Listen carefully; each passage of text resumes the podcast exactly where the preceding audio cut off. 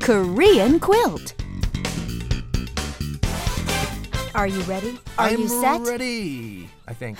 Uh, KQ, right? Yeah, you've jumped the gun. Hey, I don't even see a gun. And I wasn't even talking to you, Richard. I was talking to our listeners. Okay, then I'm not going to work on today's show. you handled it all. But do you remember? Because you know what? Yesterday we talked about some stuff. You remember we talked about, girl? I sure do. Yeah, okay, I bet we you were do. looking at the institution that saved you and your first days in Korea, the 24-hour convenience store, and how to say it was open 24 hours a day.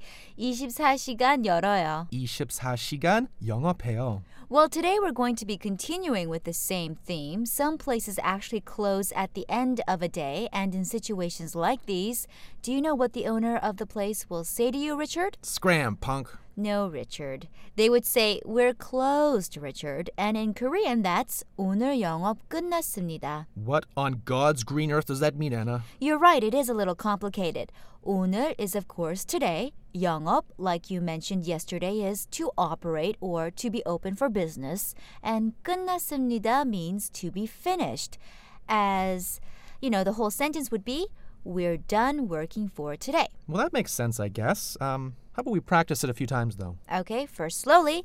오늘 영업 끝났습니다. 오늘 영업 끝났습니다. And more naturally, 오늘 영업 끝났습니다. 오늘 영업 끝났습니다. Perfect, Richard. Now, so, yeah. I guess you won't be spending all your time at 24-hour convenience stores, will you? You know what? Now that I've been here for a few years, I don't need to because I can eat the food. Yay! Yay, the food. Anyway, that's enough for us today. Be sure to join us back here same time for tomorrow's Korean Quilt.